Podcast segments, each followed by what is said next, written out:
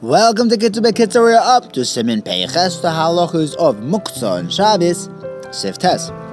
Just like it's usher to move Muktzah, or something that is noilad on Shabbos, it's usher to put a kli underneath them for them to land on, because by doing so, you're being mevatel this supporting kli to the muktzah on top of it, and now you're not allowed to move it anymore.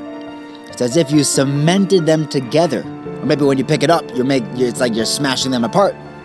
Mishnah Berurah says that once it's attached, it's like you just took this perfectly usable tray, and by having muktzah land on it, it's as if you just destroyed it because now it's unusable. However, what you are allowed to do is you're allowed to put a bucket, a basket down on top of little birds so that they don't, so they could have a place they could hop up onto the basket and roost there. Or go up to wherever they're roosting. Because they're clow, the little birds, they don't stay on the basket. They use the basket as a stepping stone to get up to the higher place. So that you're still allowed to move.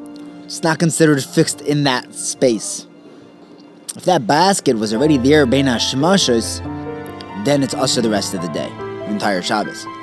Next, halacha, dirt or sand that's piled into the corners of a chutzner or a house, you're allowed to move that dirt and sand. Why? Normally, dirt and sand is muksa, but since it's piled up, it's already prepared for use. If it's scattered around, though, then it's just batel to the ground, and then you can't move it. And Mishnah Berurah says that once you bring in the dirt for using it, the sand was brought in for a purpose, then even if it gets scattered after that and not left in a pile, it's already attained the status of a kli. Not muksa, it has a purpose now.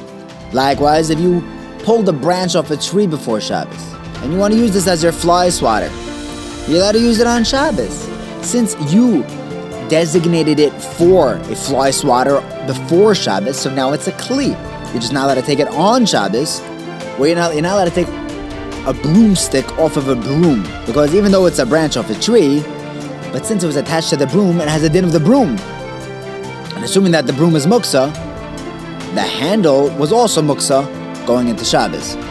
Even if a guy were to pull it off, the guy takes the handle off of a, a muksa item, that handle does retains its status of muksa. Next halacha. If a regular balabos has boards and he doesn't sell these boards, you're allowed to move them on Shabbos. But if a guy is a craftsman, so he really cares about these boards and he, he sells them and he uses them for his business, so he's very careful that they, that they shouldn't get ruined. Those would be usher to move on Shabbos, unless on Erev Shabbos he actually decides that these are going to be used for something on Shabbos. This is going to be a serving tray. Next halacha. With anything that's muktzah, it's only usher to move it, but just touching it without it actually moving is mutter. So if a guy has a, a lamp in his house, you're allowed to touch the lamp if it's not going to move. Even if it, if there's lit candles. If a guy has some, has something that's not muktzah, he has his keys are sitting on something which is muktzah. So the keys are on the candle, on the candelabra, right? So he's allowed to take that off the top of it as long as it's not going to move the muksa item itself. You're allowed to cover something that's muksa with something that's not muksa to protect the muksa item from getting damaged in the rain.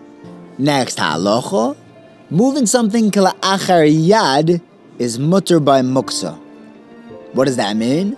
If someone accidentally left something that's, that's muksa on a kli, or let's say the muksa fell on it on Shabbos, and he really needs this kli, or you need the place where this muksa landed, you're allowed to move muksa or to carry the mutter kli which it landed on by shaking it off. So if someone left money in his pocket going into Shabbos and he needs these pants, he needs this shirt, he needs the beged with where the money is in, you're allowed to move the money indirectly. But you're not allowed to you're not allowed to do this for the money, you're allowed to do it for the shirt.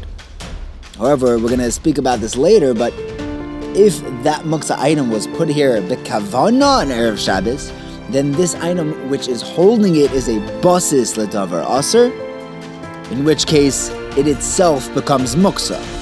We'll get to that later. Have a wonderful day.